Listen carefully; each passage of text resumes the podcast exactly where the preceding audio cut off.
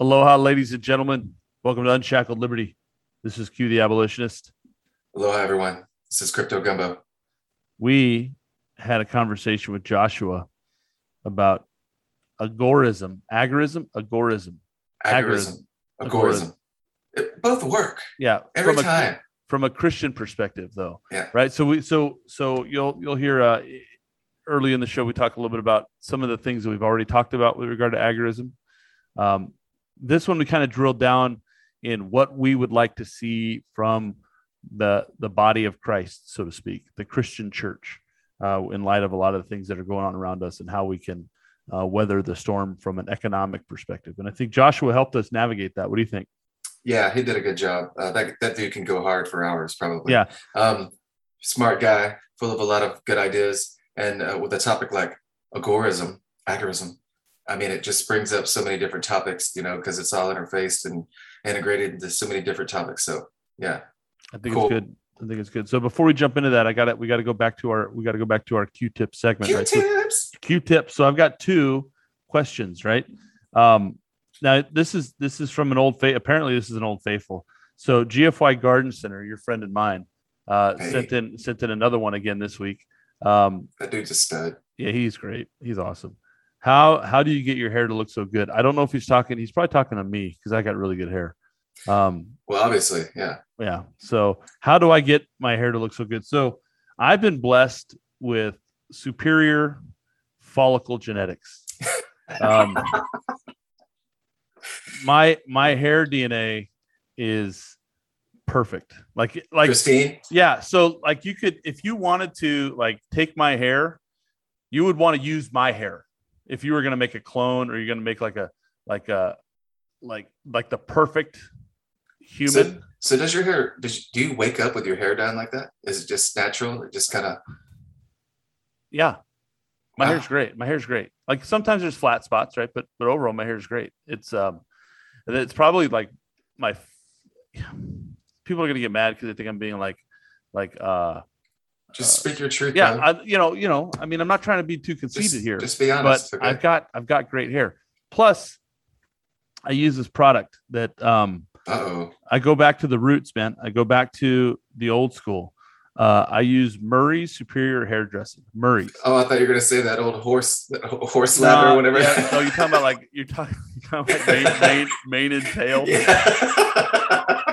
I don't I don't use mane and tail. You know, everyone had a, a bottle of that in their bathroom back when I was a dude, kid. I don't have mane and tail. I never use that stuff.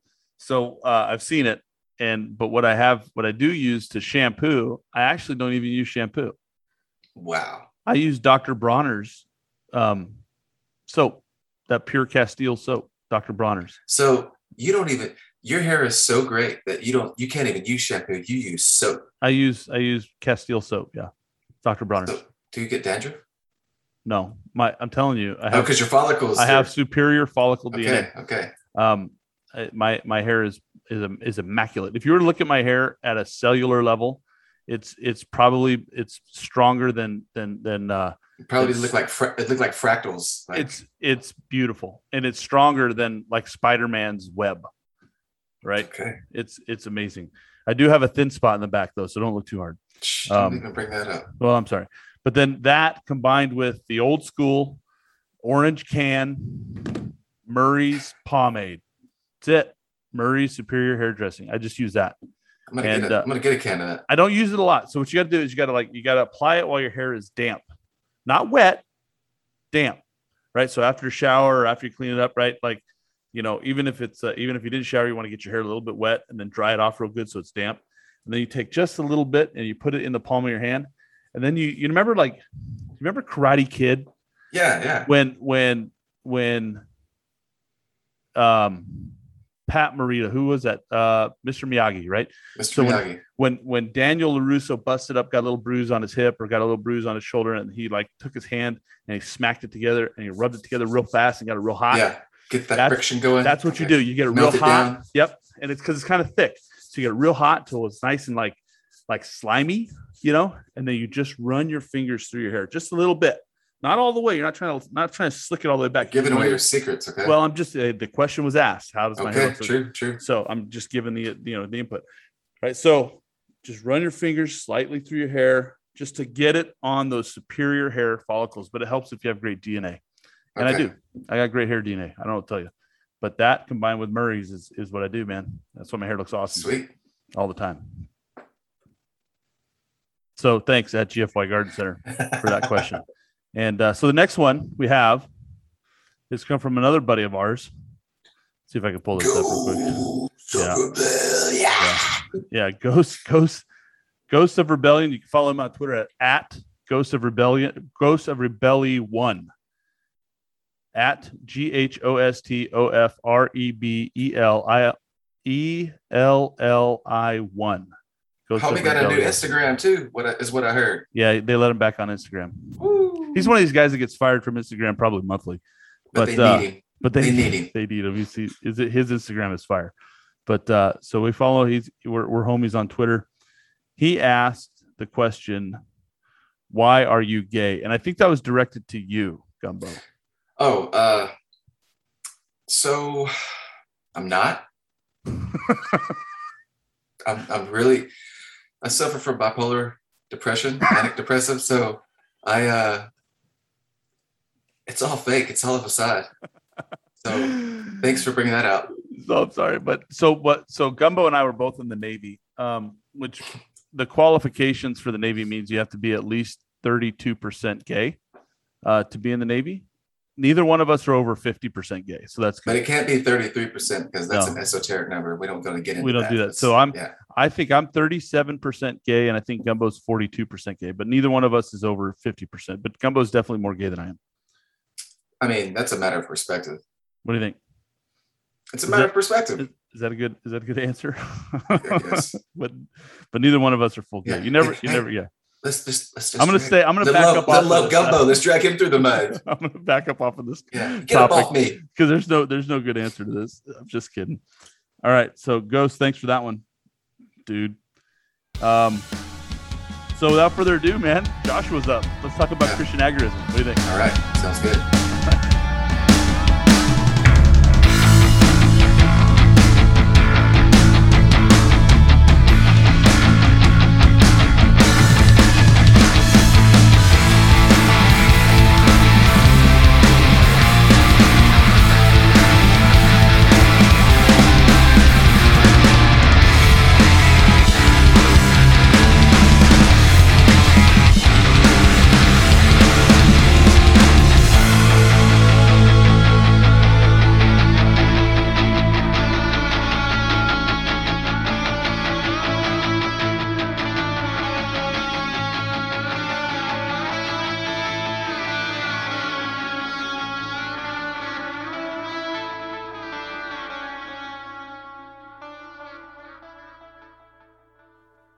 So here we are, everybody. Welcome to Unshackled Liberty. We've got Joshua here. Joshua, how you doing? Doing very good about yourself. I'm doing very well. Gumbo, how you doing, man? Man, I'm doing fantastic. We're going to talk today. We're going to talk about agorism, but you've heard us talk about agorism before. We're going to try and take it to the to a different level. We're going to talk about Christian agorism or, or agorism from a Christian perspective. And what does that mean? And and uh, Joshua, why is this a relevant conversation for you? Well, for me, I think that the way society is going, uh, agorism is both a practical way of dealing with things and protecting myself, my family, our whole society from some of the more tyrannical 1984 Brave New World type outcomes Yes. that are possible Yeah. or probable. Um, so I think there's that practical side, but at the same time, personally, I'm a Christian and I follow biblical principles. Mm-hmm. And in order to do so, I cannot be a supporter of the current world system. Correct. And so, how do I deal with that? Well, that's where agorism can come into play. Right. So f- for for the listeners who have not heard, we've, we've talked about agorism before, like I said, um, uh, and usually it's because of you know you, if you guys have all heard you know the world famous you know large and in charge Sal the agorist com- comes on every every so often. I think we've had him on Gumbo how many times? What three times now? Trice. Trice. We've had him on three times, and uh, you know, and the first time we did an introduction to agorism, and that was uh, way back in the early days of Unshackled Liberty, and then we had him coming on, and we talked about some altcoins, cryptocurrency type stuff, and then we had him come on to do a uh, a book review of a book that the book he just re- re- the book he just released Yeah. recently, right? So. Um, Sal the Agorist is no stranger to unshackled liberty. So we've talked about this topic before, of course, and then we've we've also mentioned it in the passing. But for somebody who is maybe new, what is agorism? I would say kind of the brief version would be that it is operating outside of the system and operating in what's called the counter economy, Yep. which would be any economic activity, transactions, even sharing information that is not in line with the regulation, with the state, with Right. law, with these types of things. And so from Konkin, uh, Samuel Edward Konkin III Mhm. is the guy that came up with this idea. Yep. And the way he puts it, if you want to be very strict to the letter, he would say that all agorist activity is illegal activity in one way or another. Yep. And personally, for me and for a lot of modern agorists, we tend to broaden that out a little bit into the gray market Yeah. where something may not necessarily be illegal, but it is operating outside of the current system, whether it be the state or the corporate world or whatever. You're providing. A, doesn't- go ahead, Gumbo. It doesn't have to be uh, slinging fentanyl in the alleyways, you know. It's Yeah. Yeah. It doesn't always have to be, yeah, you know, crack and prostitution, right? It doesn't have to be that stuff, right? So, It can Um, be and I- homeschooling your kids. It's pretty Absolutely. simple. and I think and I think a lot of times when people, uh, particularly Christians like us, right, when when we start to talk about black markets, uh, even gray markets to Christians, oh, yeah, oh they no. freak out. They they they have this whole like thing because of the because of the negative connotation associated with that, and and those things we talked about, like like drugs and prostitution, things like that, right? So those are obviously things that, as a Christian living in living, you know, in you know in line with biblical principles, well, you know that that goes against our life. That goes against our life Yeah. choices. That goes against how you know how our how our Th- God things how to our God, avoid. yeah, how our God wants Yeah. us to live. Yeah. But there are things that fall in line, like maybe getting a haircut in your garage and not paying sales tax, right? Or or you know trading, uh, you know, at the farmers market, um, you know, with with other with other people, you know, and, and like or being a mechanic and doing side work. Collecting you know. rainwater. Yeah, it doesn't have to be. Yeah, it doesn't have to be. You're right. It doesn't have to be anything illegal necessarily. It maybe you're just doing something that doesn't have, uh, you don't have the license that might be required by the state, or you are not charging sales tax and therefore not paying sales tax, or maybe you're exchanging other things besides money, like uh, you know a barter or cryptocurrency or you know silver, gold, you know other thing, other things of value, right? Um, yeah. and uh, so, I, what I'd love to see, and I think we'd all love to see this, um, with the way the world is going and tightening up, um, I definitely would love to see the church kind of open up and try to explore some of these things. And and so I want to know how do we do that? Do you do you have any ideas on how to do that? I don't Hmm. know. This is like a brainstorming thing, right? Uh, There's nothing scripted here, right? Like so. I mean, I wouldn't go up to my pastor necessarily. Maybe I should and say, "Hey, pastor, we need, uh, you know, we need to maybe start opening up a, a black market kitchen or something." you know, like he would look at me like I was crazy, um, without obviously going through the necessary uh, preparation to help him understand what I mean when I say that, right? So, but, yeah. uh, what, well, what are there some this. ideas? Well, there is this conflict I think that you have to address first, where Christians biblically are supposed to submit to the state. Mm, And, you know, that gets taken out of context a lot. And that means to a lot of people that you should be a statist and support the Mhm. state. But that's not what it says. It says that you should submit and you shouldn't actively rebel. mhm, And so, with that being the case, I think the ideal for the Christian is to do things that are not illegal, but that are outside of the system. Yeah. So, there there are times when the law does conflict with biblical principle, and those are the times for civil disobedience from a Right. biblical perspective. But there is a lot of the agorist world that may not be in line with what a Christian should be doing. And so that's why, for me, although I agree in general with the principle of agorism, I, I I try to be, I guess, a little more specific about that. And Mhm. this term Christian agorism is one I've used. It's kind of just the best I got, but yeah, it's just this Good idea take, of take. yeah, yeah, it's just like not actively rebelling and not doing illegal activity when I can help it while still living a life that is in line with biblical principles. Mm. But part of biblical principles is not stealing from people, and taxation is theft. And so, you know, you come into a lot of conflict there. Yeah. Um, I don't think it's moral to bomb innocent people on the other side of the world, Yeah, but I do know that my tax dollars do that.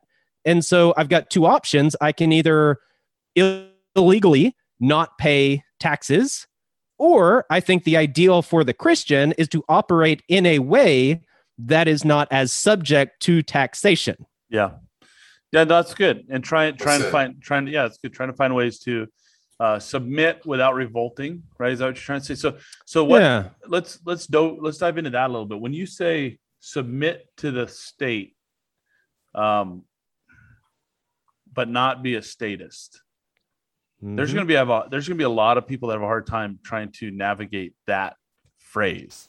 Um, in the interest of the conversation, like I, I'm ready to let's talk about it. Let's work through that together.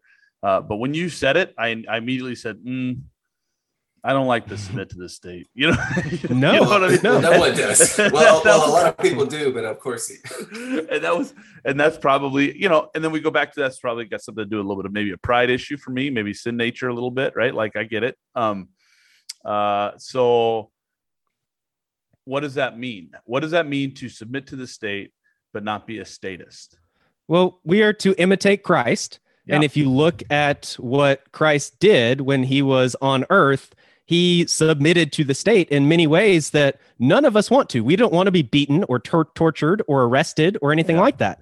Now, there were times that he sidestepped the authorities and avoided being arrested. Mhm. Um, but there are other times, anytime really, that he was directly confronted that he chose to submit. He chose to turn the other cheek. And you know, that's not pretty. That's not what I want. I, I don't want to be railroaded by the state. But if the state comes to me directly and the issue is not something against God, where I would be going against biblical principle, then just biblically, there's not really any way to argue other than to say you should submit. But we do know Oh, that sorry, the sorry. state, no, it's just we do know that the state is immoral and Yeah. the things that the state does is immoral and the whole system is immoral. So you can't support that. You can't be a part of that. We're not supposed Yeah. to be a part of the world or support the worldly system yeah because the Bible says that the adversary or Satan or whatever, the prince of this world, is the ruler of this world. yeah he's the ruler of all the of all the kingdoms yeah of all the Yeah. kingdoms yeah And we're not going to be under the authority of the adversary. That's kind of the whole point, is we're the kingdom of God. And that's different than the kingdom of the world. That's so right. you can't support and be a part of the kingdom of the world. But if you also aren't supposed to actively fight and rebel and go against it, like it's difficult because the best comparison that I've seen comes from uh, David Lipscomb. And he was an early Mhm. Church of Christ guy from, I think, the time period of Civil War was Mhm. one of his main books on civil government. And he makes this comparison between uh, the state and hell. And he talks about how hell has a role to play. Hell was established by God.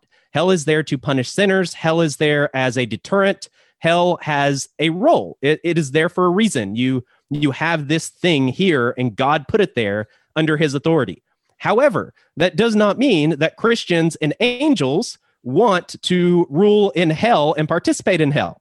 right But at the same time, humans and angels shouldn't try to destroy hell. That's not a role. Like that's something that God allowed to happen. He established. He, you know, that's Satan's territory and God has given him dominion over that. And so it's not our role to mess with what God has set in motion. But at the same time, we don't support it or partake of it or interact with it very much. And so uh, I guess that's kind of a good comparison for me, where there are that are against God. You can't have free will unless you have a choice of two mutually exclusive options. So we're always going to have those two options. And you don't get rid of the other option, or else you're basically getting rid of that whole principle of free will. That's against the way God set things up. and sometimes and actually often it's not always just two options sometimes you have several options right you have uh you know it's not always binary yeah that's for sure um Yeah. there, there, there may be a third or fourth option where you can where you can kind of skirt the system you know and if you think Yeah. uh, you know there's a lot of ways like if you look at the life of christ and uh you know when the pharisees tried to pin him down on those binary choices he always found a way uh to you know he's done that he did that he did that several times um when they would try and pin him down and and he he didn't fall into that binary trap. And if we're supposed to imitate Christ, we should be looking for a way to not fall into the binary trap. You know. Yeah. Do you And think maybe that, that- um do you think that it's written like that in the word of God to kind of keep you from uh, causing your brother to slip? You know what I mean? Yeah, that's part of it, without a doubt. Yeah, because causing, you don't. causing your brother to stumble by just going crazy and going 100% uh, full against everything, you know? Yeah, yeah, because part of uh, one of the principles of the natural order that God established is order itself. Yep. And that would be in opposition to chaos. You have order and you have chaos. Yep. And God is someone who operates and design things to operate with order. And that is what we are supposed to support. And revolt, revolution, these types of things, those are chaos. Those aren't order. That's that's reacting against order.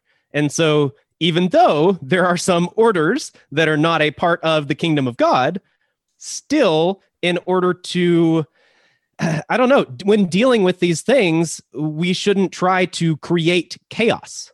And so it's another one of those things of trying to parse the two where Mm. you don't support this order, but you're also not trying to create chaos. And so, how do I live my life according to God's order, the natural order, and do that in a way that ideally just totally disregards the world? We're not a part of the world. We try Mhm. not to operate in the world. We don't deal with the world.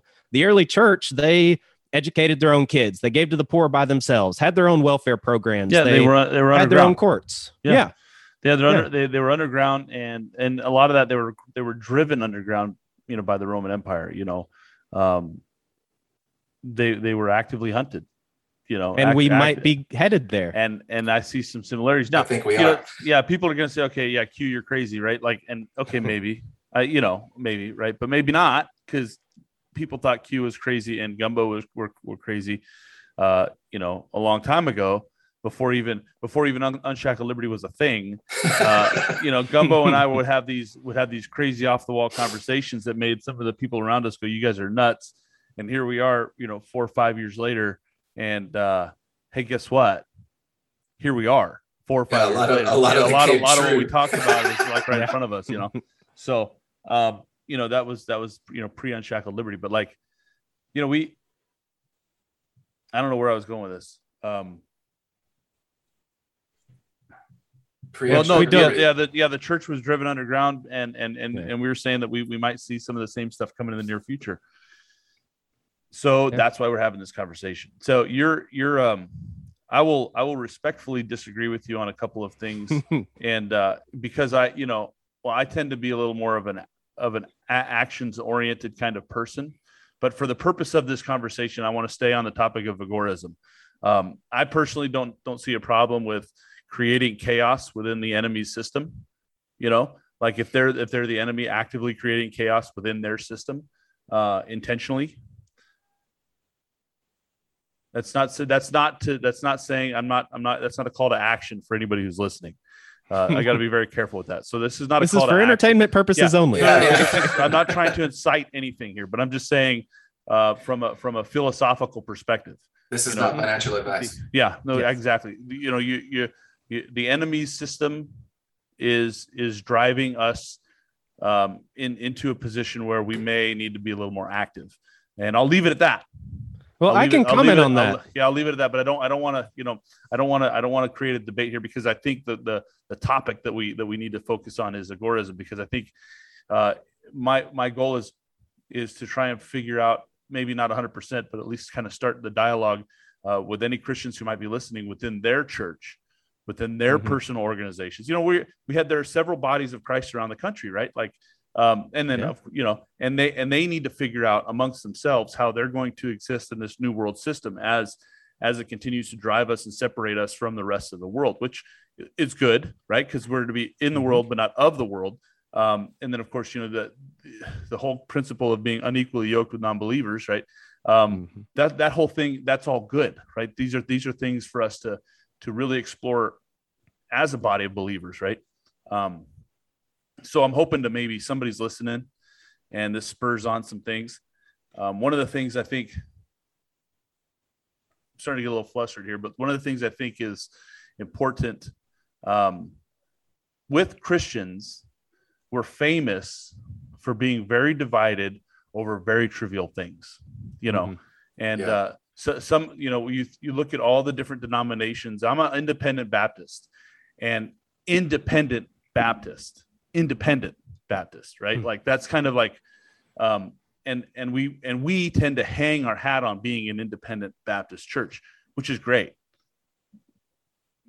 But those are those are matters of doctrine, those are matters of worship, right?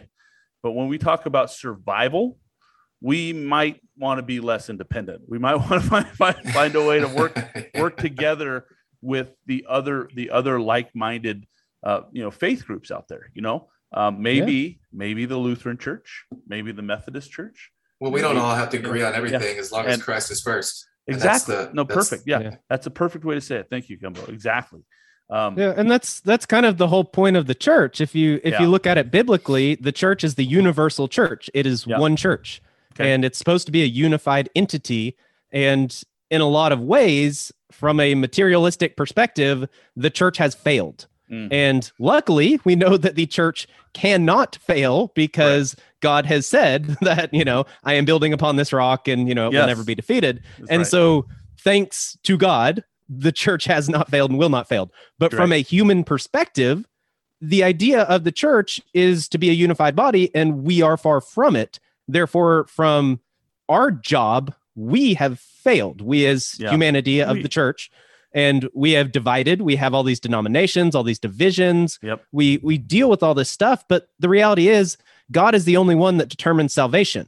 That's Correct. not our role. Yeah. We are to judge on open sin within the church body. Yeah. And that's about it. If Yeah. someone says they're a Christian and they appear to be living according to biblical principles, if it walks then- like a duck and, quack, and talks like a duck Yeah. or quacks like a duck or whatever however that word goes yeah you're right so Yeah. so that so i want to i want to touch base touch base on what you just said um and, and i think you agree with me but i want to be clear i think i agree with you and i think we mean the same thing um but i want to be clear for anybody listening when we say the church has failed we're talking about the imperfect people have Correct. failed the church god has yes, not failed us humans yeah, are God not is- doing God well. capable of that. We are the problem, and we are the problem because of a number of different things, and and it's all based on sin, right? So, um, you know, and and interpret, you know, interpretations of scripture, and and uh, and and and pride and other things get in the way of God's. You know, well, we're this is not perfection. This is we are on this Mm-hmm. side of eternity. We are not on that side of eternity, right? So,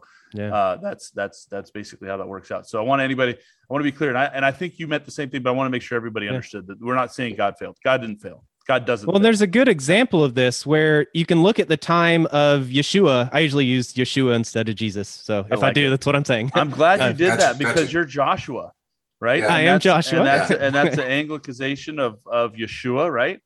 Right. In a way, yeah, it's an offshoot. Yeah. Yeah, But Yeshua was his name. And since he is Christ, Yeah. then, you know, changing his name just to make it easier to say seems a little, I don't know, doesn't seem right to me. So I try not to. But, um, but anyway, in the time period of Yeshua, when he was here on earth, he was dealing with this exact same issue where the people of God had divided. You had the Pharisees, the Sadducees, you had the the Essenes, you had all these different sects, you had all these different um, divisions, and they had fallen away from God's actual principles, and they, you know, were stuck on the letter of the law, not the principles behind the law. And then you also had this issue where, uh, so I kind of just lost my train of thought here. Um, Well, so, we're, ju- we're just talking about the we're just talking about the imperfection of man, right? Yeah, Yeah. yeah, And so uh, in that time period, the church had failed in a sense. God God's people hadn't lived up to their side of things, which was basically just to love God and love others. Mhm. And Christ made that very clear. very clear. And so Yeah. the oh, the other thing I was thinking was that they were so set on their interpretation of scripture that they totally missed their own Messiah when he was standing in front Yeah. of them because they were sure that oh the, the scriptures say this this and this we understand this we've got our theology down and the different sects had different views on their theology and different doctrines but all of them had this view of who the Messiah would be. And some of them were, again, varied, but none of them fit Yeshua. And so when Yeshua mm-hmm. arrives on the scene, because the church, so to say, God's people were divided, and because they were so narrowly focused on their own doctrine and their own theology, they missed the Messiah. I mean, that's the mm-hmm. biggest, uh, you know, miss that you can have, and it was right in front of their faces. And so, tying that to modern times, I am not one personally to say that this is the end times of Revelation and we're going through mm-hmm. the apocalypse. But what I will say is that there is a pattern that exists throughout history, throughout yeah. the Bible, and there is a pattern of the Antichrist. There is a pattern of the mark of the beast. There is a pattern of the kingdom of God versus the kingdom of man, and one okay. taking dominance over the other. And so the things that we are dealing with in today's society, whether or not it is an exact fulfillment of one specific time and place of revelation, whether or not that's the case. And I personally don't feel that way, but a lot of people do. And it to me, it doesn't really matter because the point is there is this principle. And the principle is that the world, the adversary, the systems of the world are trying to take full control, full dominion. Mm-hmm. They're trying to account for every single thing. You know, God has a place for all things, and there is a fringe. There are the outskirts. There are there's mystery, and we can't account for everything. But if you look at the system of the world, this especially the technocracy that's starting to bloom, oh yeah, that is the whole point is to track, trace, control. It's all about that. And in in conjunction with this, you have the uh, the whole view of scientism where the goal is to biologically control things. We are going to alter genetics. We are going to alter DNA. We are yep. going to understand evolution. We are going to know it all. We are going to have, you know, full mastery, full control, full knowledge it's the sin of Adam. It's it is. It's wanting to know all things and wanting to be God. And this is a pattern that's it's not just Adam and it's not just the kingdom of God versus kingdom of man. It's not just the mark of the beast and revelation of the antichrist, but it's all of these things and it is very clear that at a minimum we are seeing that pattern play out in front of our eyes. And we have a choice to follow one side or the other. And we can clearly see what the pattern is and how that's playing out. And going in line with the systems of this world, the way they are headed, that is the dark side of the pattern. Yeah, and yeah. historically and biblically, that's not the side the church is supposed to be on. Yeah, you watch, you can see that in the Old Testament. That story plays out over and over again with the various yeah. ex- exiles of, of, of Israel, right? Every time they get, every time they fall away, they, they, they, they are, uh, you know, drawn and pulled into exile, right? And then they and they're restored and everything, and then they repent and they, you know, they reestablish their their uh their nation, their nation and all that other stuff. And shortly after that, they start right down that same slide again, right? And uh yep. and and you know that story continues to go over well, and, over, and, and over again. Yeah. Yeah. There's and a then, good thing to draw out of that is the the falsehood of liberation theology, yeah. where it's all we need to do is be liberated from this tyranny over us that is evil. Well, every time biblically that God's people got out from under the tyranny that was over them, they that was their golden age. That was their best point. Is as soon as they were liberated, and then it's all downhill from there. Downhill. And so yeah. the liberation didn't bring them to utopia. Like no. that's not the well, answer. There is though and as a Christian, and all Christians should know this inherently, right? There is no utopia this side of no. eternity. There is this is a fallen world. We are to be salt and light. We are to we are to be here to help guide the way uh, to to salvation, to Christ, to the world, uh, to help pull people out of the darkness. Right. That's what our that's what we're here to do. Um, we're not here to bring about a utopia that doesn't exist on this side of yeah, eternity. That, that's a lie. Yeah. You know, it's so, going to ebb and flow, and, like Joshua and that doesn't, and that doesn't mean that you can't, you can't like, you know, and there's there's a there's a kind of a slippery slope around, I guess, a little bit when we talk about that. That doesn't mean that you can't strive for liberty, that you can't mm-hmm. strive mm-hmm. for freedom, that you can't push in the right directions to try and uh, open people up. And the reason why you want that uh, from a Christian perspective um, isn't just for for comfort and and and whatnot. It's it's to allow for the ability to freely preach the gospel, to freely mm-hmm. reach the dark world, to freely get people uh, without oppression from the state, to freely get people to understand uh, voluntarily, because you know we know we know mm-hmm. through history that forced conversions are baloney, right? Forced conversions are you know we have we have no shortage of of of examples through history why uh, why they don't work. One, and why they're just immoral. What are you going to do? You're just going to put a gun to somebody's head and say, you know, repent, right? Well, of course you're going to repent. They don't want to die, you know, like like that's not real. You know, that's not that's coercion, right? Like, and that's not right. Even as a Christian, you know, you you know you're not supposed to be behaving like that anyway, right? Like so, uh, Mhm. but to freely bring about this opportunity for the lost to find their way to salvation, right? To uh, and not through works. I'm not talking about like doing good works and good deeds and stuff like that. I'm talking about having a faith, you know, having that that faith, that salvation, that that saving faith, right, in Christ. And and and they won't know that uh, if if they don't hear the truth. And if we don't give them the truth, um, then you know if we're not free to be able to communicate that, then then that's the problem. So for me, when I lean into this, not I'm not looking for utopia necessarily, but I want to be free enough to be able to do that part of, of what we're called to do without fear of oppression from the state. And it looks like that's not going to happen for much longer, frankly. You Yeah. know? And that's the role of, you know, agorism from an action perspective, like you Yeah. were talking about. And I think that is where I will bring back that idea of chaos in the enemy system, because Yeah. this is where it applies. Because on one hand, I would agree with you that we, uh, the way I would say it though, is that we are fighting not flesh and blood, but Yeah. powers and principalities, a spiritual battle. And the adversary is I the agree. one that ultimately is ruling over the kingdom of this world. Yep. And so we are to battle against him. We are to battle against his forces. We are to participate in that spiritual battle. However, when you look at what Christ says when he's talking, I believe it's to Pilate whenever he was arrested and Mhm. being questioned, he said that his kingdom is not of this world. That's correct. If it Yep. were, I would have soldiers and we would be fighting. And Yep. so he makes it very clear that this is not a physical battle against other human beings that are a part of the system. This is a spiritual battle against the system itself and the spiritual entities over it. And So so, I think that's very clearly different. So not with Molotov cocktails and bricks, is what you're saying. correct, correct. And so you, when you heard it here first, ladies and gentlemen. We, we're not we're not supposed to use Molotov cocktails and bricks. Yeah. So, the, and I would say that there is there is one. Uh, I, I'm not going to say it's an exception, but there's one thing that you could argue biblically and make a decent argument for, and that would be any action of rebellion that is in defense of someone else's life. I agree.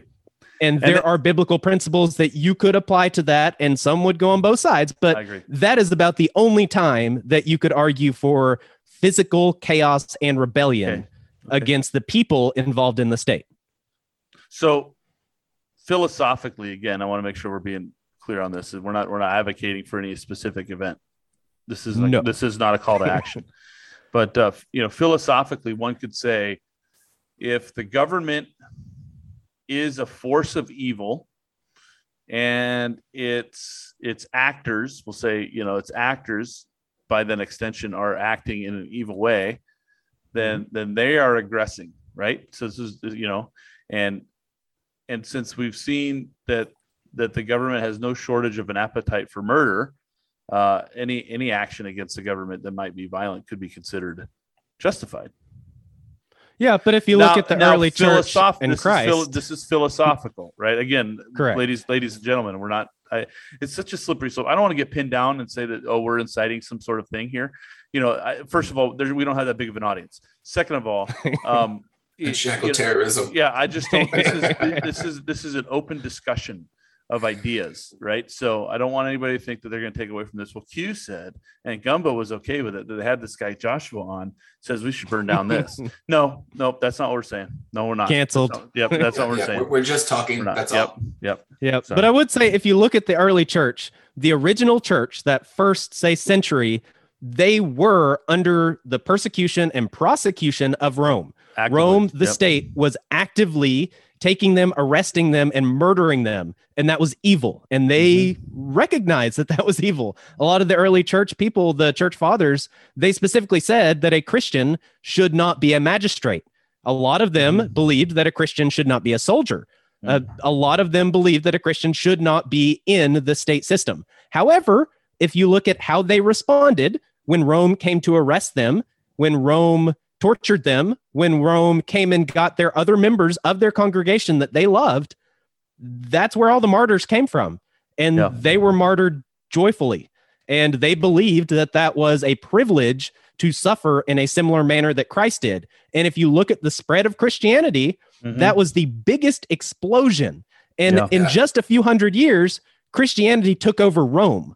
Yeah. And that is how they did it. It wasn't by physically going against the state or the system, it was by creating alternative systems, not interacting with the state as much as they possibly could. But when they did, they did submit. There were mm-hmm. martyrs, there was evil, there was a lot of persecution, but those are the things that helped Christianity to spread that really made yeah. this divide clear between the kingdom of the world and the kingdom of God. And I think that's what's happening now as well. Yeah, and that's driving. kind of our role. We have to we have to take action, but it's defining what that action is. It, it we need mm-hmm. physical action, but it is not physical rebellion. If that Fair makes enough. sense. No, that does make sense. So what so what's our what's our physical physical action then? What do we how how can we encourage our, our brothers and sisters in different churches that, that that might be listening to this? How what are the what are some things that we can be doing at a local level with our local New Testament church that we that we are members of um, to try and help help us operate outside of the system from an economic perspective or a counter economic perspective. Yeah, I would I would say there's a few things, and I'll, I'll just speak from my personal experience because I think that's the most viable here. Um, I would say that number one, it is important to have these types of conversations Agreed. with other Christians, Agreed, yeah. and having them from a Christian perspective where you don't focus on oh there's this conspiracy and that corruption in the state mm-hmm. and you know all this crazy stuff. No it's these are clear biblical principles. The state or this system or this law or whatever directly conflicts with these biblical principles. Therefore we should not be a part of this. And I, I think those types of conversations are very important with all christians. I think another thing and this is something that I actually was thinking about like two days ago, and I I am working on a plan for implementing something like this, but to get some sort of small groups or Bible studies together that involve people from many different congregations of many different denominations. Okay. So it might be, let's say it's a men's group and you have six men that meet together. Well, one might be Church of Christ, one might be Baptist, one might be Orthodox, one might be Catholic. You know, you might have all these different people, but all people that from a very broad perspective are a part of the kingdom of God. If you only had the kingdom of God and the kingdom of the world, mm-hmm. these would be the people that would claim to be on the side of the kingdom of God. And there is a lot that you can learn. Like the the Hebrew roots movement and messianic Jews, they understand the culture behind the scriptures and Hebrew culture. Yeah. They understand that so much more than anybody else. Yeah, they and, understand they understand the things that that that I think a lot of people misunderstand in in in, in uh in passages such as like Romans 13, right? Like they yeah. under they understand the cultural um the, the the underlying cultural tone of that text a lot better than say uh you know some dude from California, you know? Yes. Right. Yeah. So yeah, and you can look at like the traditional people, like the Catholics and Orthodox and those types. They really understand the early church fathers yeah. and the early church extremely well and you go into the uh, the Reformation and you get to the Protestants, and a lot of them have some very good doctrine and very good understanding on stuff, but they are missing some of that earlier stuff. Mm-hmm. And then a mm-hmm. lot of the traditional folks have some really good stuff over here, but they're missing some of the others. And then you've even got the Anabaptists, like the the Amish, the Mennonites, the um, Bro, uh, I forget if the I other could, if I could, if I could be Amish, I've said yeah. it before. if, if I could just unplug and now obviously you know we're, we're here uh, doing this internet thing with unshackled liberty podcast all that but uh, dude if i could figure out a way to just unplug and just get myself a wide brim hat and a chin beard and just and just go and just take take my family and disappear and get a you know a donkey in a barn and just live life i would do it so much. yeah. They're they're onto something. And I know for I think it's the Mennonites that I've looked at specifically that their doctrine stems from not being reliant on the system, on the world. Amen. Yeah. Yeah. That is why they didn't use energy to begin with, is because you would be reliant on the state if you were getting power from the state. Yeah. And so they've got some really good principles. But the point is that all of these people, all these different denominations, these perspectives, these different backgrounds, they have some really good stuff that we need to learn from. And as the kingdom of God as a whole, as the universal church, the church and every member of it is missing out so much by segregating all these different perspectives and all these different uh, revelations and all kinds of things, we're not getting the benefit of being exposed to all these, discussing these things, learning from all these different Yeah. sources. And so that's something that I want to do. And I would encourage anybody listening to try to do in their area. Just start up a Bible study or start up a men's group or start up a prayer breakfast or whatever you want to do, whatever fits. But do something like that that specifically and intentionally includes multiple people from multiple different congregations and multiple different denominations. And I think starting there is a very good practical step to starting to make these connections and this networking and starting to unify the church, at least in some way to some degree. At least I that's very economically. important. At least economically, right? Because when when you have when you have open trade with with uh, you know like-minded people, um, you can at least share ideas, right? And and I think and I think what we've done with in Christendom necessarily, it's unfortunate to say it like this, but uh, we've we've put up some walls, man. I mean, we've put up some doctrinal walls, and there there are some separations there. But I think that's like, you know, this that that that's very a lot of that stuff is very important, you know, and there's very good reasons on, uh, you, you know, why certain things are the way they are, and you know, from my perspective, why we why we do things a certain way from an independent Baptist perspective.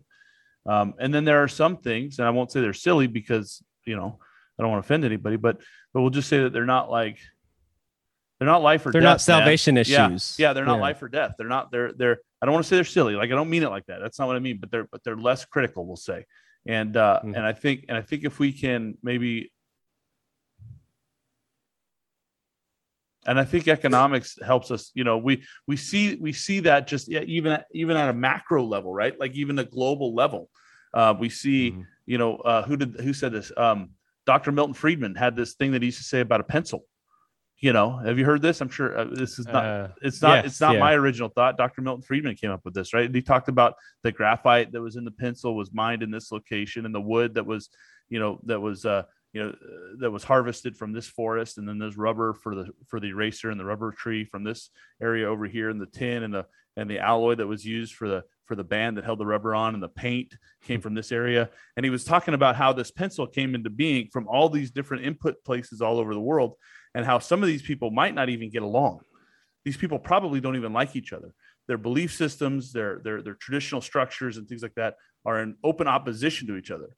But through trade, they were able to come up with this writing utensil that everybody uses around the world, right? And so I so I look at that and I try to remember that when I when I think about agorism, uh, specifically we want to talk about agorism amongst Christendom, you know, the church, right? Um, we don't have to agree on everything. You know, this is this is our way around. This all, is our all way tri- around. yeah, all the tribes aren't always going to get along. Yeah. And, and there's a, a tribe, a tribe removed so many degrees away from you. Yeah. You, you could all work together for the greater good. That's what, what Josh was talking about. That's a beautiful way to bridge the Yeah, gap between absolutely. the walled I, gardens. yep, You know, that's good. That's good. Yeah. And uh, so if I could jump kind of to the other side of Yeah. this, Yeah. because uh, again, speaking from personal experience, this is something that I am currently planning in my local town Cool. and having the conversations, even with my own pastor, you want to about share? this Where, stuff. do you I have share done you're that. Um, I am in Southeast Tennessee. At? Okay. I'm in the middle of the Bible Belt. Right on. And, you know, that's good in some ways. In other ways, there's a lot of cultural Christianity where you go to church just because you go to church. That's what you do. and we've been we've um, been to this church for seven generations. You know. Yes, yes. Yeah. So Yeah. When you get into economics and uh, taking these steps of action, me personally, I have not been able to start this within the church. But what I have started in my local community has been an Agorist group. And it started from Freedom Cells, if you're familiar with that. Um, John Bush Mhm. and I forget the other guy, Derrick Broze started it up. Okay. And it's this idea of having these local cells. And the way they map it out is ideally you have groups of eight because uh, they say theoretically that groups of eight people work really well together. And if you have less or more, they don't work as well. And so um, you have these small local groups of people that actually meet together, do things together, trade together. And then you have other groups in your local area and they form kind of a meta cadre in a sense. And then you have these smaller cadres and they're all independent, they're decentralized, but they are growing this economic network. And so that's kind of his idea. And uh, that's something that I have done in my local area. And it started off with actually, I think in the first meeting we had eight people, if I remember right. kind of but, uh, meant to be. Yeah. After so, just a few months, we grew to 20 something people. And now we've probably got 40, 50 plus people. And I would say that probably 60 to 75% are Christian. And okay. so there is a strong presence of the church and Christians there, but it is a totally secular group. And mm. what we do is, uh, at least the way we do it, everybody's different. And I, I, actually haven't heard of anybody else that's kind of gotten this established really well. So I'm, I'm really curious how other people are doing this because I'm sure it's happening in other places. But um, for us, like we meet together once a month as a large group, usually 30 of us or so. We share a meal together. We do a potluck. Someone gives a presentation on something that they know a lot about, the kind of skill sharing idea. And then we do question and answer and open discussion and some updates about our group. But then we also have small local cadres that are maybe 10 people or so a piece. And all those people are within, say, 10 minutes of each other, ideally, or as close to that as possible. And so we've got these small local groups that try to meet together at least once a month. And if someone has a project or anything like that, they try to come together and help each other. And then at our monthly meetings, we also trade and barter as well as in between times. So I have chickens and I have eggs and I have a few other things that I barter. And uh, if anybody needs any in our entire group, oftentimes they'll come to me or one of the two or three others that have eggs and they'll just buy directly cash, crypto, trade, whatever. We have people that make soap. We have all kinds of people do all kinds of things. And so we're trying to grow this economic network we're also trying to do some outreach. We've got a website that we're working on right now that is a public facing outreach. And um, we're trying to frame that in a way that's not necessarily agorist or libertarian or anarchist, but that is voluntarist. Okay. Which is very hard to oppose. It's such a nice word, isn't it? it is. I, lo- I love that word, man. That's such. Who is such, against being yeah. voluntary? It's such a good. You say anarchy, and everybody thinks, and they start freaking out. They say libertarian, they think you're crazy. And then, yeah, but you say voluntary, voluntarious. They're like, ooh, I, I like that. That's yeah. a very soft word, and they all basically mean the same thing. So. so we're we're working on getting that established and having a website that when people are searching for any of these terms, whether it be so the things we focus on are things like homesteading, gardening, uh, mm-hmm. uh, cryptocurrency and blockchain, homeschooling, and it's really cool. Like our group, we have 50 plus people. I think almost every single family there homeschools their kids. Sell and it. we've got families, kids, men, women, yeah. young, old. It, it's just such a variety and it's really cool because we're actually doing stuff. So let me ask this question then. That's all cool, all of it. And I'm not and I'm not going to poo-poo it even a little bit because I think it's great. my my question is going to be more from a from a early stages practical perspective. How do you get people to want to get involved in something like that without thinking you're a crazy person? because one of the biggest things I have, one of the biggest problems I have is when I bring these ideas up, you know, getting getting a little bit of a group together to start maybe, you know, working together on some of these issues, you know, uh, in a in a in an underground uh, at an underground level. People think I'm nuts, man, and and I don't and I don't think I come off like a crazy person. You guys can maybe do I? I mean, you're we're here. You can tell me, am I crazy? Look at my just eyes. the word underground sounds a little extreme. Well, I don't mean. I mean, I don't say underground. I just I, like I grew up in the underground, man. Yeah. Oh, well, well, that's well. So, but I mean, that's so. Then that's a good question. So then, so that's a good question. How do you do it without people thinking you're a nut job? Well, I would say there's two parts to that. Number one would be that it's going to be a small group of dedicated people at first. Like all of the people that came to our first few meetups were people that listened to the Corbett Report, uh, the Tom Woods podcast. They were all libertarians. They were mostly anarchists. There were a few okay. agorists. And so, like, one of the guys that came to our first meeting was actually friends with Konkin. And he oh, grew wow. up in California. How cool is that? Yeah, yeah. He knew Konkin. He had beers with him. They hung out together. So that was super cool. Yeah. Um, but yeah, so that that original group was very dedicated. But since then, it spread because they talked to their friends, to their family, things like this. People um, have found us through other means, and a lot of those people are interested in some of these things that we're a part of. They're interested in homeschooling, homesteading, cryptocurrency, these types of things. They are Mhm. open to this idea of voluntarism. Maybe they've heard of libertarianism before and they're kind of attracted, maybe Ron Paul or something. And so, yeah, we we're growing, but I think it starts off as a very small dedicated group. As it expands, it's still people that are, you know, pretty uh, far outside of the mainstream, so to say. Yeah. And so that's one that's one side. On the other side, and I guess it's kind of very similar, but if you look at the principle of the first Christians and the way Yeshua describes how we are to be in comparison to the world, we are actually to stand out. We are to be the minority. We, We are, to be the light. we are the a peculiar people, right? We are. We are, in a sense, the fringe, and we are supposed to be. And we are not, at least, uh, I don't know if there's biblical precedent for this, but I, I will say, at least say my personal belief is that we are not to be the mainstream norm. I That agree. will not happen until you have a more utopian world, the new heavens, the new earth, Mhm. uh, heaven itself, you know, however you want to look at that. That is something that is, let's say, post end times, that yeah, eventually God brings the world into perfection and you have that. Until then, you have the world and the world is run by the adversary and that is going to be here and we are going to be the salt and light amongst that. The salt and the light that is never the majority.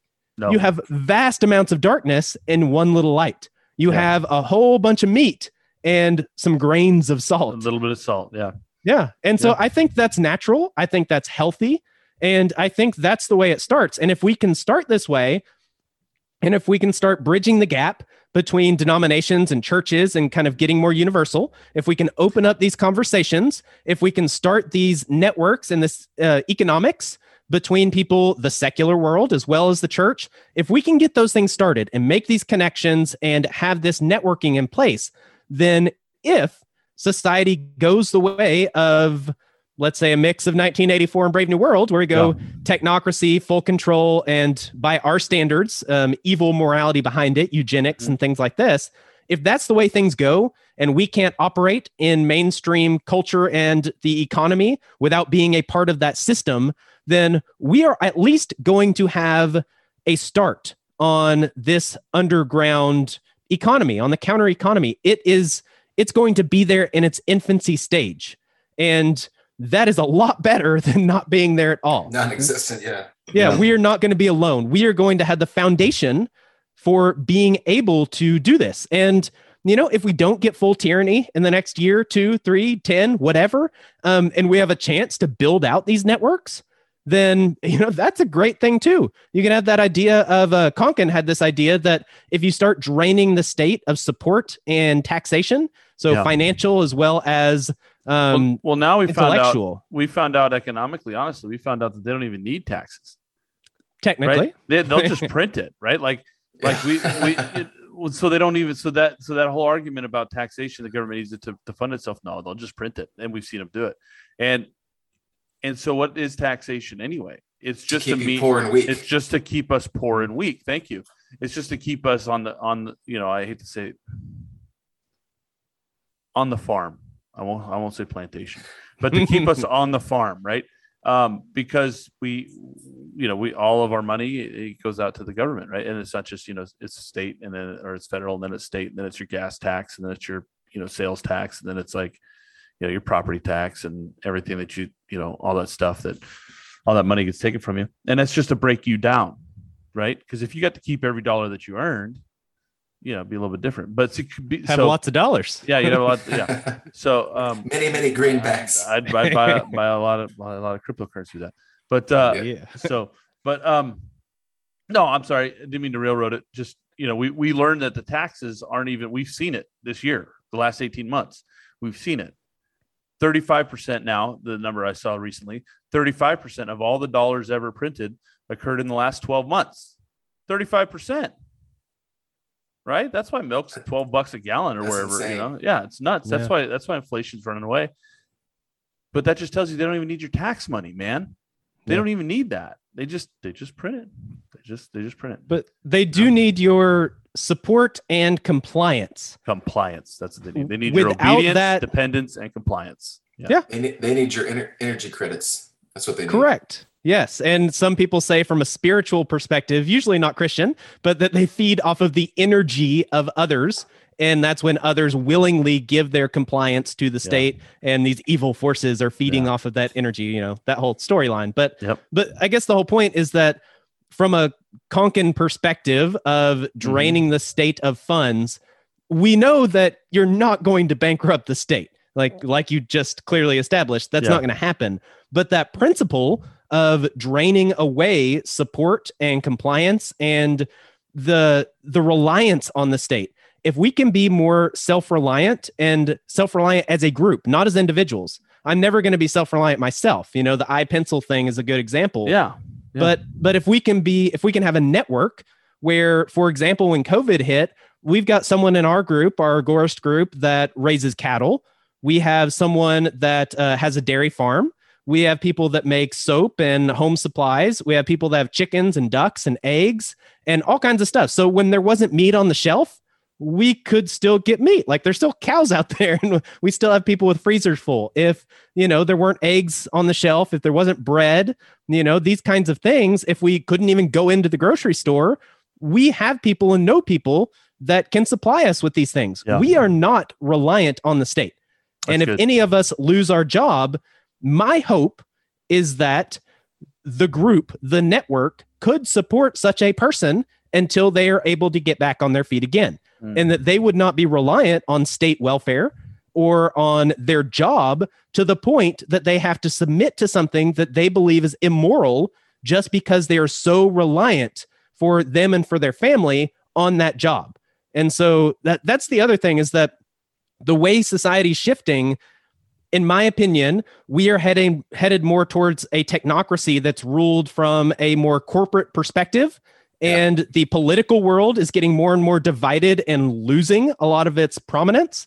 And so uh, that's something to really fight against. People, if you think about how reliant people are on their jobs, that you have people that fully believe that the COVID 19 shot is the mark of the beast, but they take it anyway because they can't afford to lose their job. And I am not personally making any comment on whether it's the mark of the beast or not. And, you know, that's not my thing. But I don't think I don't think it is. I, I, I don't know, either. Yeah, yeah. I but it does is. follow I, I will say it follows within the pattern at least Yeah. you do this thing or you can't be a part of society and this thing is something that manipulates the way the human body works instead of working with the way god designed things to be It's, and it- so if it could nothing fit else, the pattern Yeah, you're right. If nothing else, it fits the pattern.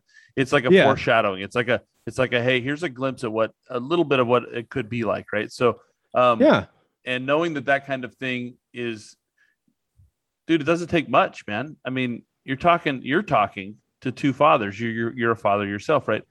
Like Yeah. it's not it's not hard to get me to comply. It- like really, it's all this tough bravado about being about being independent and about trying to like you know uh you know hold my ground and and and and live a life free from the state. Bro you threaten my family i'll do whatever you need.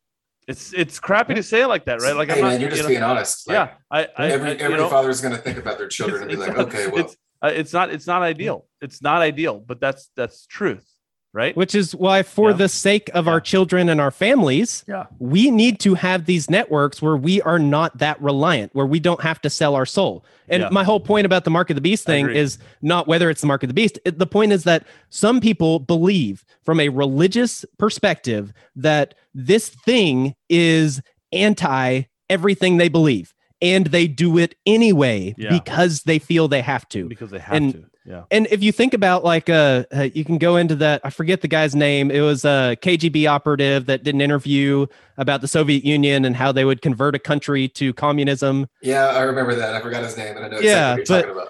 One of those steps is demoralization and that's roughly probably where we are today. But oh yeah if you think about it, if you're getting people who, you know, and most people I talk to, at least where I live, a year ago, they said, or even when COVID first started, there is no way that they would ma- wear a mask everywhere they go. There is no way they're going to get some rushed vaccine that they don't believe in. There is no way that they're going to do XYZ. And yet, all of them are, most of them are doing it. And so, if you want to Yeah, but the- yeah, demoralize you- well, somebody, so you change the mouth breather that's sitting in the Oval Office to a different guy, and now and now all of a sudden they all hmm. want to do it, right? It's Yeah. it's Yeah. sorry. I like how you put that, Joshua. We're, we're operating within the pattern. Yeah. And who knows when that Yeah. pattern's going to come to you know forefront, uh, forefront. To, to a full to a full bloom. Yeah. it's like we're living a, a, a poppy side quest of Black Mirror and just tampering Yes. with us. You know, Yeah. Yeah. Well, and if you go, I don't, are either one of you guys familiar with Vin Armani? I try not to be. Okay, fair enough. Yeah. Um, so he's got a, the dim age theory that he follows, I, and I, like, I, like, I like, that that. I, I like that theory. Uh, you know, I'm Okay, a big cool. I'm a big fan of, of Pete Quinones uh, and and Yes. Free Man Beyond the Wall podcast. Um, I've mentioned that a, a couple times on the show. Um, and he's had Vin Armani on. Mm-hmm. Uh, I'll just leave it at that. Yeah, I, Fair I've. I've, I've heard the I've heard the dim age uh, theory. I think it's I think it's it's apt. It makes sense. yeah. We're and the we're point, Yeah. So I would say if anybody's interested, uh, I actually had I did a whole series where I did an interview with Vin on the dim age theory, and I did elaboration episodes in between each section of the interview. And so I also have some differences of opinion with Vin, Yeah. especially when it comes to some spiritual matters and perspectives. No, And so, um, No, so we're, again, we're, we're tracking then. Okay. Yes, All right, yes. right. So so I did a lot of elaboration episodes in between where I did give a little pushback and gave kind of my perception of things and explain things further. But then I also recently did an interview with Pete Quinones on my show, uh, debating um, community-oriented agorism with what he's pushing now, the Machiavellian local politics approach. yeah. And so people might be, if they're interested in this conversation, they might be interested in those things. But going Yeah. back to this, just the idea of the dim age, like the idea there is that uh, throughout history, societies shift uh, according to a pattern and somewhat of a cyclical nature, and that we are shifting into a pattern of being less purely materialistic and being more immaterial, mystical, spiritual, however you want to phrase that. And so, if you uh, think of like science, I guess would probably be a good example where science is something that by definition you question, you pose a hypothesis, you study that, and you follow the data. And then you do it all over again. That is science. And that is a materialistic approach to the concept. Whereas now we have the science, you know, the religion of scientism. Scientism, and- yeah. Yeah. the, and the this worship is some, of the mind of man. They're, you know, yes. Yeah, yes, that's what it but it doesn't even follow so again it, it follows science they say trust the science trust the experts so of course it's science but but it's science from a mystical perspective or an immaterial perspective it's not a material perspective because science is supposed to be hard data facts questions answers. It's so answered simple-minded. It's so dumb It when they say that because it's like I trust the science. Well, science inherently doesn't trust the science, right? Like, like, it's- like that's the whole process is trying to disprove stuff. Like it doesn't trust itself already. Like that's that's that whole like well, that, that line of Yeah. thinking is trying to like uh, combine scientism with uh, the New Age movement stuff and the metaphysical stuff and all the spiritualism, yeah and it's just i can yeah can i go there yeah go yeah, okay go. so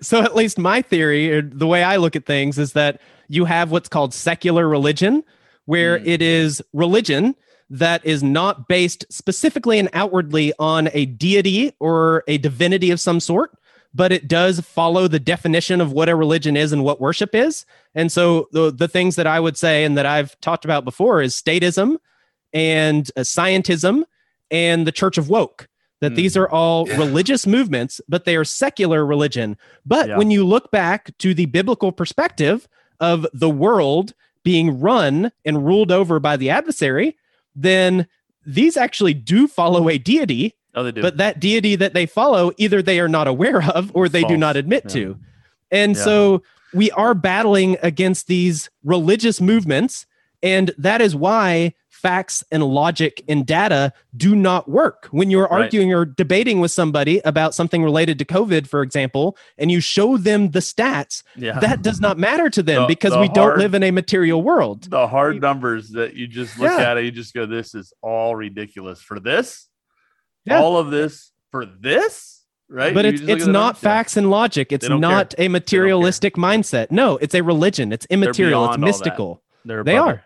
Yeah. They are. um, which which only goes to show something we've talked about on the show before too. Thank you for illustrating that. Is is that we as a as a creative as a cre- as a created entity people right um we are designed to worship Yes. something. Yeah.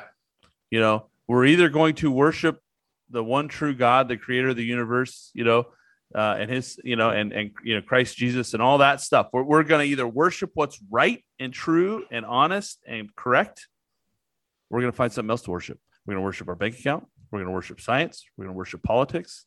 We're going to worship our, you know, our IQ, right? Uh, I know a number of people who are, who are brilliant, brilliant, But they're really dumb. they're the dumbest smart people I know. Yeah, and because they worship themselves, and because of that, they're not open to anything else because it's you know whatever, right? And I know a couple of those guys, and uh, you know, and it just shows you what you just said illustrated something that I've believed for a long time that we are creatures designed to worship, and we will worship something. What's your God? What is your God? That's the question when it comes to that kind of stuff. And I think we know in secular America, we know what the God is, and it's not it's not the God it's not the God, the creator of the universe. It's not him. It's not, No. you know, which is unfortunate. So But that's also something that we do need to be aware of is that I would have said probably a few decades ago that statism is the ultimate secular religion that the majority of people follow in America and the Western world.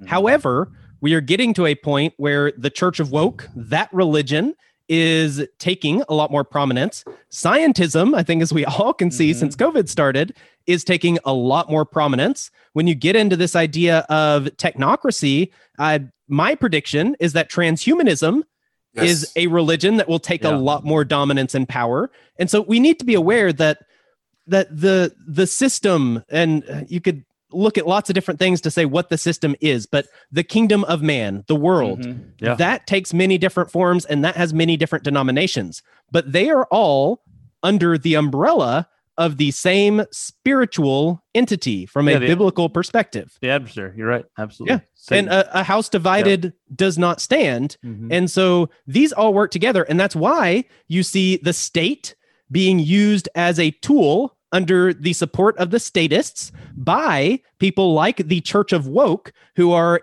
uh, giving that morality and ethics and the goals.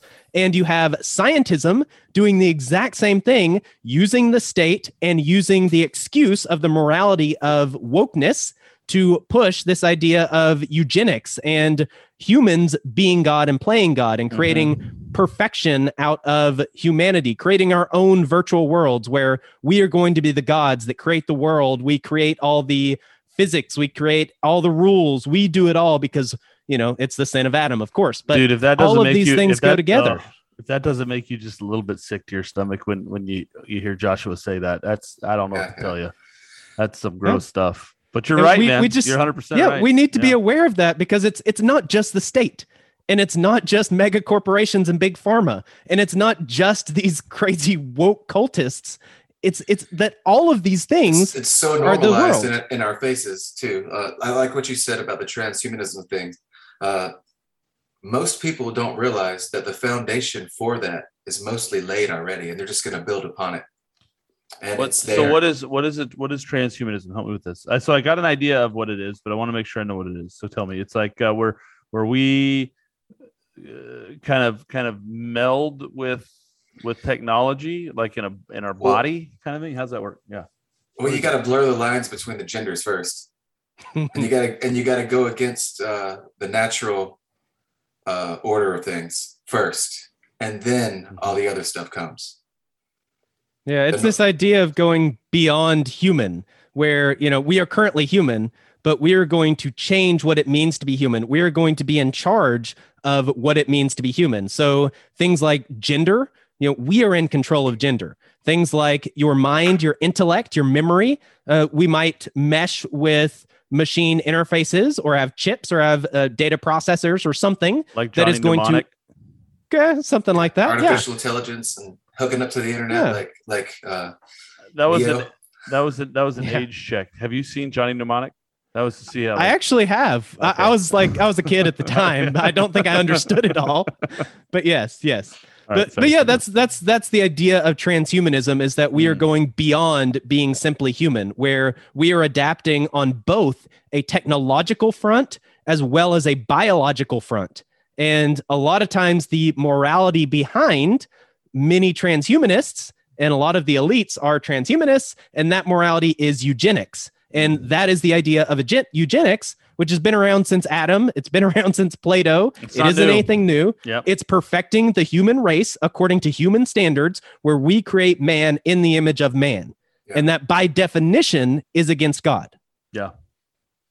And Crazy. that's why we should have no part in that. And again, takes us all the way back to agorism, where Yep. it's how do you not take part in these evil systems? We can see them. How do we we, can name them. Yeah. Yeah. Yeah. How do we operate outside of that? And and part of that is networking. It's building these networks. It's decreasing our reliance on this system. It's not giving money to it, not giving consent to it, not even trying to interact with it as much as physically possible. Yeah. Like that is the answer. And agorism is a tool for that. And I would say that again, with the caveat that for the Christian, there are a lot of limits that get imposed on agorism that Yeah. do not exist for the non-Christian. Yeah, yeah, moral, moral, you know, the same stuff that you would expect from any, from any, you know, anybody living a biblical, you know, based life, right? Like, Mhm. um, you know, and this goes back to the original, like the original statement that we that we had at the beginning of the show is, is black markets is more than just drugs and prostitution. There's a whole lot of stuff that goes on um, in the black and gray outside of the outside of the scope and and, and reach of the government, um, and some of it is pretty bad but some of it isn't. Some of it just isn't. It's just it's just good stuff. And and how do you how do you push into growing that good stuff? And that's what you were talking about with your networks right? Yeah. getting getting your groups together getting your teams together working together figuring out who's got what skill sets who can help with this who can help with that who can grow who can farm who can you know you know mechanic on your car you know that kind of stuff right Yeah. Yeah interesting And I think part of that also is this educational aspect where we need to understand the way the world really works. We need to understand how the world is changing. We need to be aware of these things and we need to be able to adapt to them. So, like blockchain and cryptocurrency is a perfect example where that is the ultimate tool for total dominion and tyranny. To have a public ledger that cannot be changed, cannot be censored, cannot be Yeah. erased Yeah. of all people. Like every single transaction recorded you know to the every last detail and completely controlled by the blockchain itself like that is ultimate control that is ultimate tyranny. And uh, i guarantee you that it will be used in such a way. And so while You just- cryptocurrency you just made a lot of people upset Well, Well, he's talking and- before the clarity and regulation, before they can find out how to tax every bit of gain that you make, you know, before the system's fully in place, you're good, hopefully. But well and i would say that it's both it's like the internet it is both a tool of liberty and truth and it is a tool of control and domination it is both that's And both so- ways yeah Yeah. Yeah. And you have to be aware of both if you're going to use that tool and use it effectively. So, for example, like if I was trying to use the internet in a way that was increasing liberty and freedom, and I was trying to build out a network of people and do all these things, but I was using a Gmail account and I was connected to public Wi Fi and I was using my bank card for all my transaction between my friends and all these kinds of things, then I am not using that tool properly for my goals and purposes because I am giving all this data and information to the system to then identify me and pick me out and track everything I'm doing. And that's kind of against the whole point of what I'm doing. And so we need to be aware of these tools, and tools are things like the state. They are things like the internet. They are things like blockchain. All of these things are tools. I would just uh, specify that some tools are not appropriate for Christians, Yeah. in my opinion. And my opinion is that the state is one of those. That that Yeshua never, never in the early church never used politics, never advocated for it, Mm-hmm. never did it themselves. The closest you can get is Paul claiming his Roman citizenship, Yep. but there were times when he took a beating and was tortured before claiming his Roman citizenship. Yeah. There were times when he ran away from a city to not get arrested. So, you know, that's a stretch. But Yeah. but yeah, I I would say that the state is a tool that is completely of the adversary. You go all the way back to I think it's in Samuel where uh, Samuel is talking to God and the people want a king, and First God Samuel- tells Samuel, First Samuel chapter eight. Yes, yes. so God tells Samuel that go ahead and do it, but them demanding a king is a rejection of myself. God Correct. makes it very clear that having men ruling over other men is a rejection of God, that is against God. So if you're trying to use a system of men ruling over other men through immoral and evil means ruled by the adversary, that's not something we should have anything to do with. So that would be a tool that would not be in my toolbox. But all these other tools that we're talking about and that I think we should be growing, we also need to make sure that we are understanding them and using them properly. And for us as Christians and as a church, we need to make sure that we are careful about how we apply them. Like agorism is a tool, but I should not be in support of prostitution. Correct. Although I think everyone has the free will to do as they please, that is immoral It's- and wrong, and I'm not going to support that. Yeah, no, that's that whole premise. It's that whole thing like like just because I don't think something should be necessarily illegal doesn't mean I I'm okay with it, right? It's that whole marijuana argument, right? Like I like I don't think weed should be illegal, but I don't think you should smoke weed. Yep. you, know, you, know, you know what I mean? Like that's uh, you're right. Yeah, same thing. I just, and I think that also helps. You asked about, you know, how do you approach people and especially Christians without sounding too crazy? Yeah. I, I think mentioning these types of things and approaching it in a very mild way Mhm. from this perspective, using terms like voluntarism as probably your most extreme language, yeah, then I, I think that really helps. And I think people can get that if you start off with a biblical principle, principle, let's say of free will, then you know it's pretty easy to make an argument against the state by only using that biblical principle of free will that probably no Christian is going to argue with you on. And so, like, there are ways of approaching things, especially for Christians, that I think can be effective. And I'm hoping that that takes off within the church. But I would at least say, from my own personal experience, that has not been a realm that I have had as much success in as I have in the local secular world. And I think that is unfortunate, but that has at least been the case for me.